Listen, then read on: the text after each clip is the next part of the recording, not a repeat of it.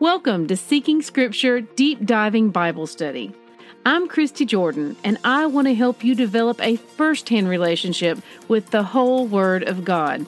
For links and graphics mentioned in my podcast, please visit the corresponding post on seekingscripture.com.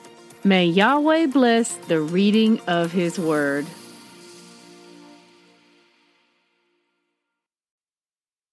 Good morning, siblings. Today's readings are Romans 11 through 13. Rabbit trails. Family, today is a big day, and I want you to know that my notes could never do this justice, but I am going to try. Romans 11 is pivotal in understanding just who Israel is in the eyes of Yahweh and in correcting the grievous doctrine of replacement theology, which stands in direct contradiction to the Word of Yahweh. We're going to break down some key verses, but then I'm going to spend some time driving it all home because for many of us, this chapter, chapter 11, is the final piece to the puzzle. That's why I will focus almost exclusively on this one chapter in today's notes.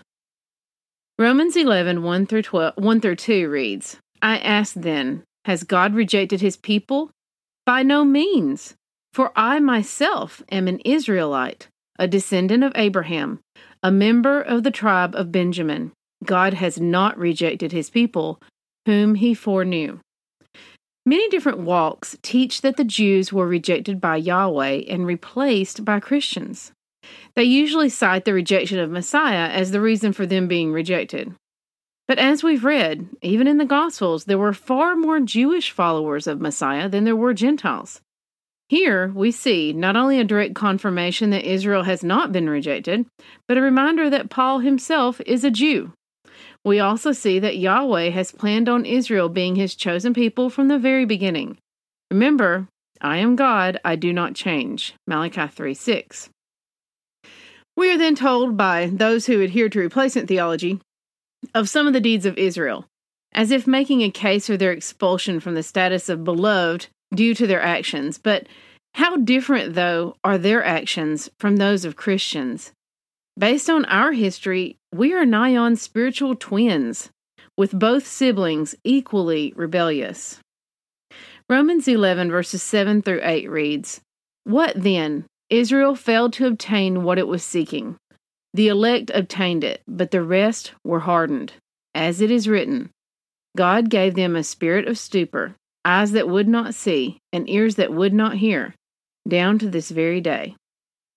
Now, this tells us that our Jewish brethren were made so as not to see or hear, given a spirit of stupor that prevents them from seeing what they were seeking. What is it they were seeking? What they still seek the Messiah. So, why then are they unable to see it? Let's keep reading Romans 11, verses 11 through 12. So I ask, did they stumble in order that they might fall? By no means. Rather, through their trespass, salvation has come to the Gentiles, so as to make Israel jealous. Now, if their trespass means riches for the world, and if their failure means riches for the Gentiles, how much more will their, will their full inclusion mean? Through Israel's blindness to who Messiah is, a way was made for the Gentiles to come into the faith, so that they could make Israel jealous for the freedom and fullness of the faith they have in knowing the Messiah. That last sentence tells us of what is to come, all part of the Master's plan. We are seeing key language here, which all ties into the big revelation. Now, Romans 11, verses 13 through 22 reads Now I am speaking to you, Gentiles, inasmuch then as I am an apostle to the Gentiles. I magnify my ministry in order somehow to make my fellow Jews jealous, and thus save some of them. For if their rejection means the reconciliation of the world, what will their acceptance mean but life from the dead? If the dough is offered as firstfruits is holy, so is the whole lump. And if the root is holy, so are the branches. But if some of the branches were broken off, and you, although a wild olive shoot, were grafted in among the others, and now share in the nourishing root of the olive tree. Do not be arrogant toward the branches. If you are, remember, it is not you who support the root, but the root that supports you. Then you will say, Branches were broken off so that I might be grafted in. That is true. They were broken off because of their unbelief, but you stand fast through faith. So do not become proud, but fear. For if God did not spare the natural branches, neither will he spare you. Note then the kindness and the severity of God. Severity towards those who have fallen, but God's kindness to you, provided you continue in his kindness. Otherwise, you too will be cut off. There's a lot to unpack here. Read and carefully digest these verses because every word is important, but my notes will not go anywhere near deep enough, nor will they encompass all. What does it mean to make our beloved Jewish brethren jealous? Well, keep reading. They didn't realize that Yeshua was the Messiah, and in some ways they've burdened themselves with Yahweh's law. The gift of this wisdom can feel overwhelmingly heavy trying to shoulder it without the help of Messiah's example and the muscle of the Holy Spirit. However, Christianity did exactly what Paul warns against here became arrogant toward the branches and counted themselves as the, as the supporters of the root. Rather than to be humble, realizing that our Jewish brethren paved the way for us and kept the commandments throughout most of history, where Christianity was denying Yahweh's law even applied to us. The prodigal son makes more and more sense the further we get into our reading, doesn't it? Remember, our Jewish brethren represent the son that remained with his father, and we represent the one who went out and squandered his wealth, only to wake up among pigs and long to find his way home. Realizing that to be under the Father's roof and rules was better life than anything the world had to offer. In case we still aren't getting the point, Paul speaks even more plainly in Romans 11, verses 25 through 26. Lest you be wise in your own sight, I do not want you to be unaware of this mystery, brothers.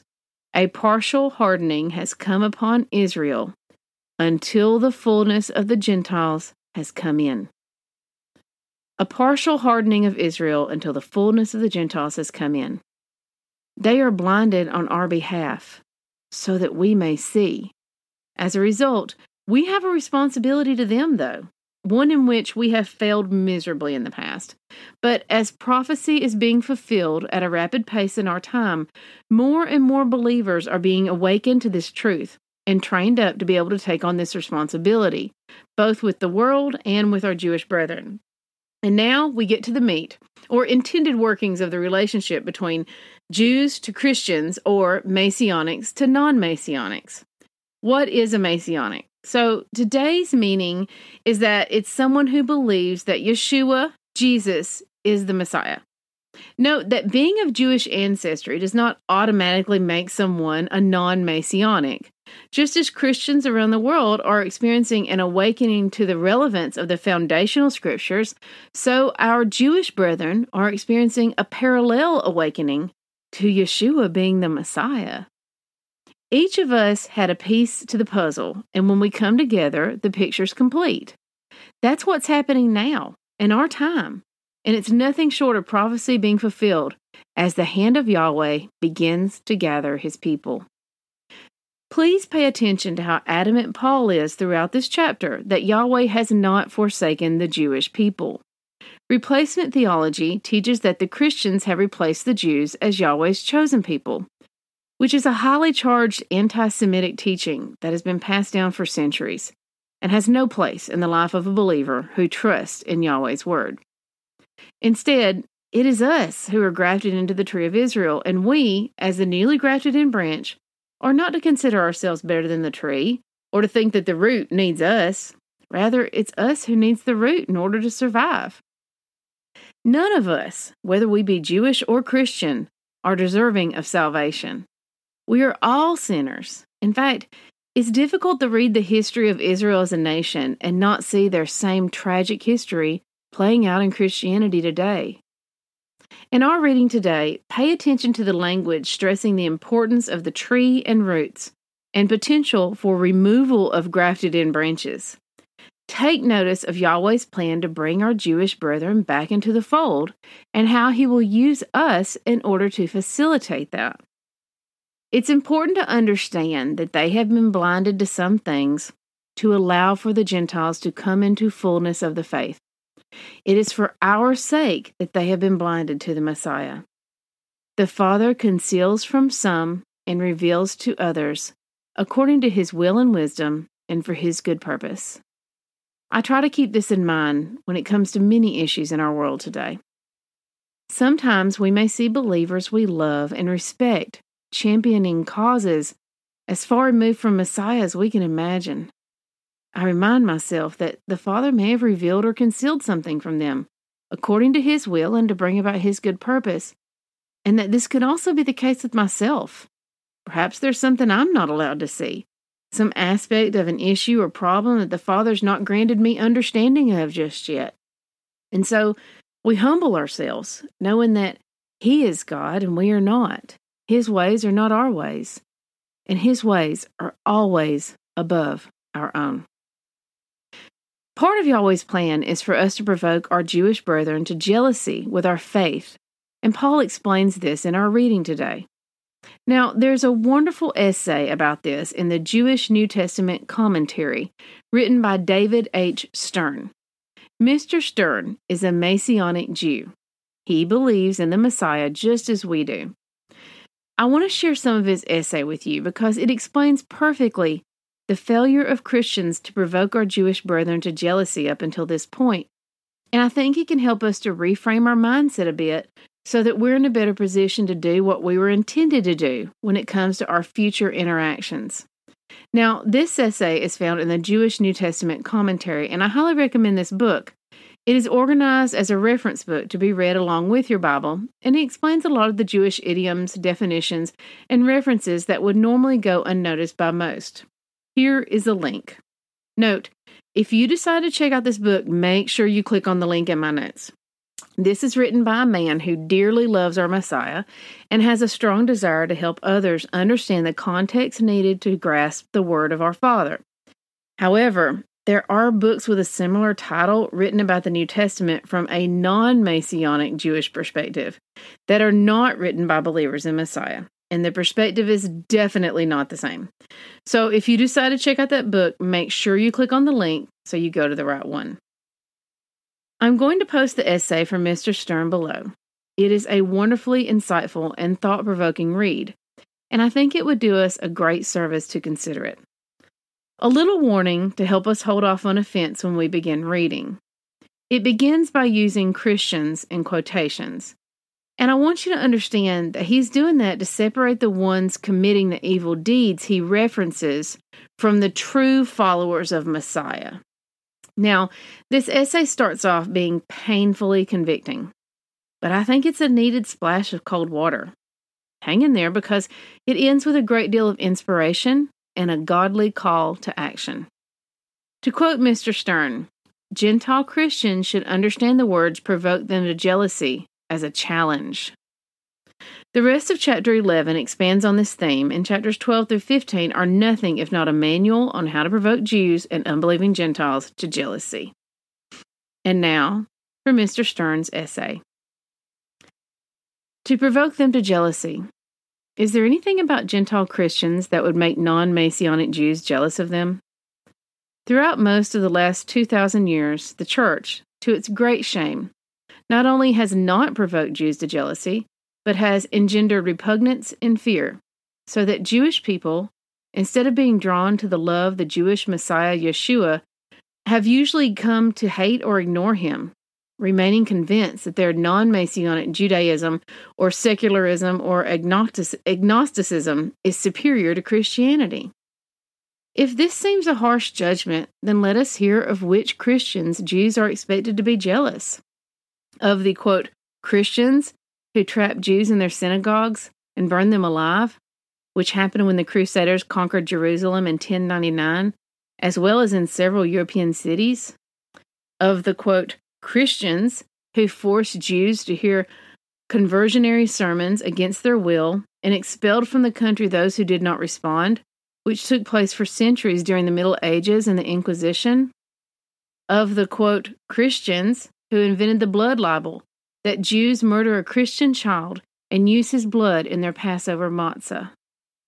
Of the cross carrying, quote, Christian priest leading murderous mobs and pogroms, of the Christians who remained silent while six million Jews perished in the Holocaust, or perhaps of the Christians who murdered them, including Hitler himself, who was never excommunicated from the Roman Catholic Church, of, quote, Christian members of the Ku Klux Klan and other white, quote, Christian supremacy gangs and their brutish demonstrations, of Christians that supported Palestinian organizations whose terrorists kill and maim Israeli Jewish children, of Greek Orthodox Archbishop Capucci, convicted of gun running for those same Palestinian terrorist organizations. These horrific events are further chronicled by Messianic Jew Michael Brown in his book, Our Hands Are Stained with Blood The Tragic Story of the Church and the Jewish People. Of which of these Christians are we Jews supposed to be jealous? After such a recital, it's kinder not to dwell on what these people provoke us to. But jealousy, it is not. The Jews' pain would have been the same regardless of whether these people call themselves Christians. And the name Christian is not copyrighted, so that anyone who chooses can apply it to himself, whether his behavior entitles him to or not. But the church's shame is not only in not having taken a stand, consistently repudiating every one of these and other horrors committed against the Jews, but in having actually authorized and encouraged some of them. There is no way of silencing every individual who misuses the name of Messiah, falsely claiming his authority for their evil deeds. But there is a way for a community to withdraw its approval and fellowship from such people and condemn them publicly instead. Through much of its history, the church did exactly the opposite. Of this, Jews are to be jealous? Nevertheless, there is another side. The point is not to cite merciful deeds done for the Jews in Christ's name to balance the ledger. That's no consolation at all. Rather, it is that Gentile Christians should understand the words provoke them to jealousy as a command or at least as a challenge. Non Messianic Jews ought to be able to look at saved Gentiles in the church and see in them such a wonderful change from their former selves, such holy lives, such dignified, godly, peaceful, peace bringing, honorable, ethical, joyful, and humble people that they become jealous and want for themselves too whatever it is that makes these Gentiles different and special. Many Jews, myself among them, have been won to trust in Yeshua through the jealousy provoking behavior of Gentile Christians. Behavior that overcomes with its love all the pent up antipathy, distrust, and pain which a Jewish person can feel, even when these feelings are justifiable by objective historical reality. Not natural? Yes. The good news is it's not natural but supernatural.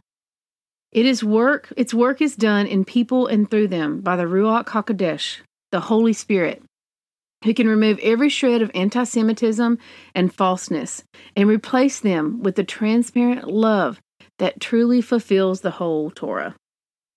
The rest of chapter 11 expands on this theme, and chapters 12 through 15 are nothing if not a manual on how to provoke the Jews and unbelieving Gentiles to jealousy by David Stern from the Complete Jewish Guide to the New Testament. There are so many precious truths in our reading today. I've written several verses out to cherish and ponder. I don't want to speak on too much else because I want you to leave these notes with the charge to provoke the unbelieving to jealousy. So I'll just point out one other verse because it's also a culmination of an ongoing conversation we've been having since we began our reading. Remember when I told you that the greatest two commandments, Matthew 22, verses 36 through 40, sum up the Ten Commandments? You can click here to read a recap of that. Here in Romans 13, Paul explains some of this concept. Romans 13, verses 8 through 10. Let no debt remain outstanding, except the continuing debt to love one another, for whoever loves others has fulfilled the law. The Ten Commandments you shall not commit adultery, you shall not murder, you shall not steal, you shall not covet, and whatever other commandment there may be are summed up in this one command love your neighbor as yourself. Love does no harm to a neighbor. Therefore, love is the fulfillment of the law. May we be hearers and doers of the word of our precious Father. Isaiah 58:12 says, "And your ancient ruins shall be rebuilt. You shall raise up the foundation of many generations. You shall be called the repairer of the breach, the restorer of streets to dwell in." Test everything, hold tight to what is good. 1 Thessalonians 5:21. We are saved by grace alone. Obedience is not the root of our salvation, but it is the fruit. May Yahweh bless the reading of His Word. I love y'all. Bye bye.